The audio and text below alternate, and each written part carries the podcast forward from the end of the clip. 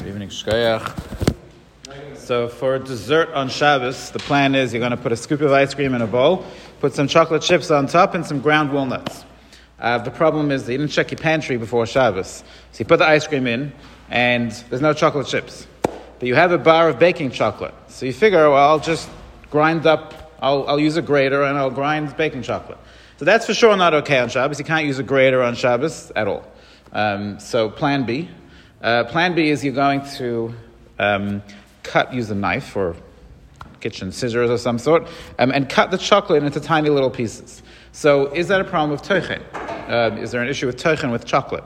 Um, so this is big machlokes. Um, you would assume that it's mutter because ein tochen acha tochen. Once something has been ground once before, it's not subject to tochen in the future.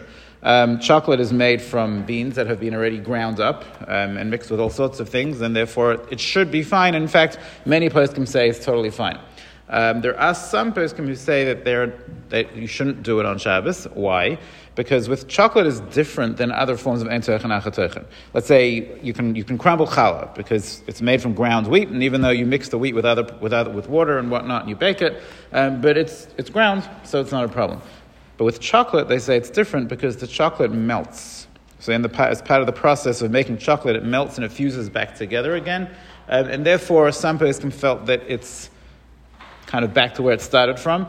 And therefore, it's also to grind. Um, other can say, "What do you mean? It, it, it's not back to the the bean, the cacao bean. It's not back to that. You're still benefiting from the ground up bean, even though yes, it fused together, but you're, you know, you're benefiting from that, um, from its ground sta- state, um, and it's not going back to the bean, and therefore it's fine. And there are plenty of poskim who say that it's fine to cut the chocolate very into very small pieces. It's not a problem.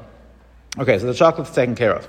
The ground walnuts, you do have ground walnuts in your pantry, Baruch Hashem, but the problem is you have costly ground walnuts, and for your dessert, you wanted finely ground walnuts.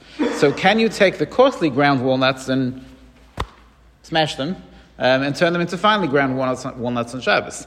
Is that mutter under the rule of ein teichen. It's already been ground once before. Am I allowed to grind it again? The answer is this is different. This is usher to do on Shabbos, and that's because ein teichen means that something's already been fully ground, um, and it's been changed. Let's say again, the wheat turned into challah. You're allowed to grind the challah on Shabbos. The difference with the walnuts is they haven't been fully ground. You want them more ground. So the type of teichen that you're trying to do has never been done before with these nuts. So you're doing a brand new pot of tochen on these nuts, and that is therefore usher to do on Shabbos. So you can't, you can't do it on Shabbos. But you want ground walnuts, and what you have is, is not good enough. So what can you do? So again, you can use the rule of shinoi. Uh, we know that tochen is mutter if you use a shinoi, um, so you, but it has to be the shinoi, the difference that the chachamim instituted. So what can you do? You can use the, um, the handle of a knife. Um, I don't know how efficient that's going to be. Um, I would just go with the the walnuts as is. Um, but if you really wanted the walnuts to be finer, um, you could either use the, the, the, handle of a knife, or maybe a better option is, as I mentioned the other day, Rav Falk says you can use the bottom of a cup. That might actually work pretty well. So you take a bottom of a cup and just smash it, um, and, and, and then that's fine. One last point. Um, what about if you're the type of person you like freshly ground pepper in your food? Um, so you certainly can't use a pepper mill on Shabbos. That is absolutely usher. That's a grinding element, a grinding instrument, excuse me. That's for sure usher.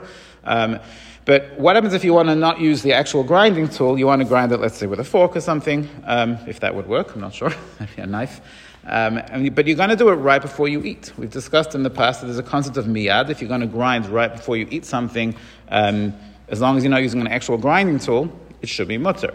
But the Pri Megadim says it doesn't work with something like pepper or spices. It only works with actual food that you're going to eat. With pepper, yeah, you're going to grind it up and put it in your food, but it isn't the food itself. It's a step removed, and therefore miyad doesn't work. So that's off the table. Um, but again, the same rule would apply. The shino rule would still work. If you wanted the freshly ground pepper, you could do it with the shino. Again, you could use the bottom of a cup or the handle of a knife and just smash it, and that would be mutter. Have a good night.